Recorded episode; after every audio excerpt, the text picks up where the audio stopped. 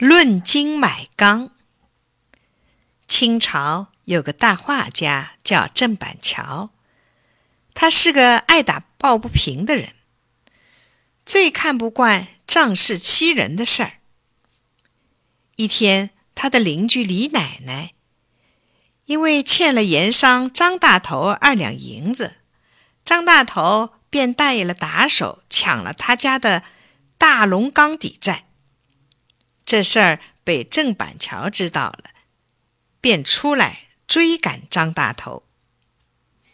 他走出没多远，就追上了张大头。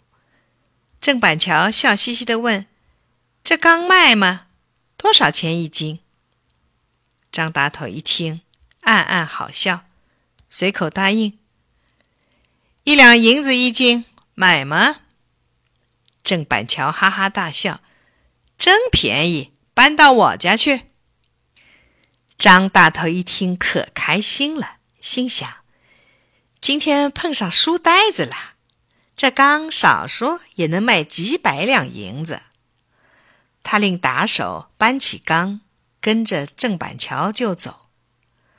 郑板桥领着他俩，故意绕了不少路，搬得张大头和他的打手呼哧呼哧直喘气儿。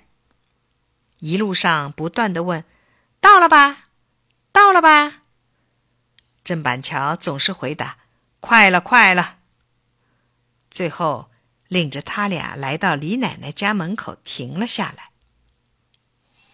郑板桥装样子看了看缸里缸外，然后指着缸底说：“缸底敲了一块，我买两斤。”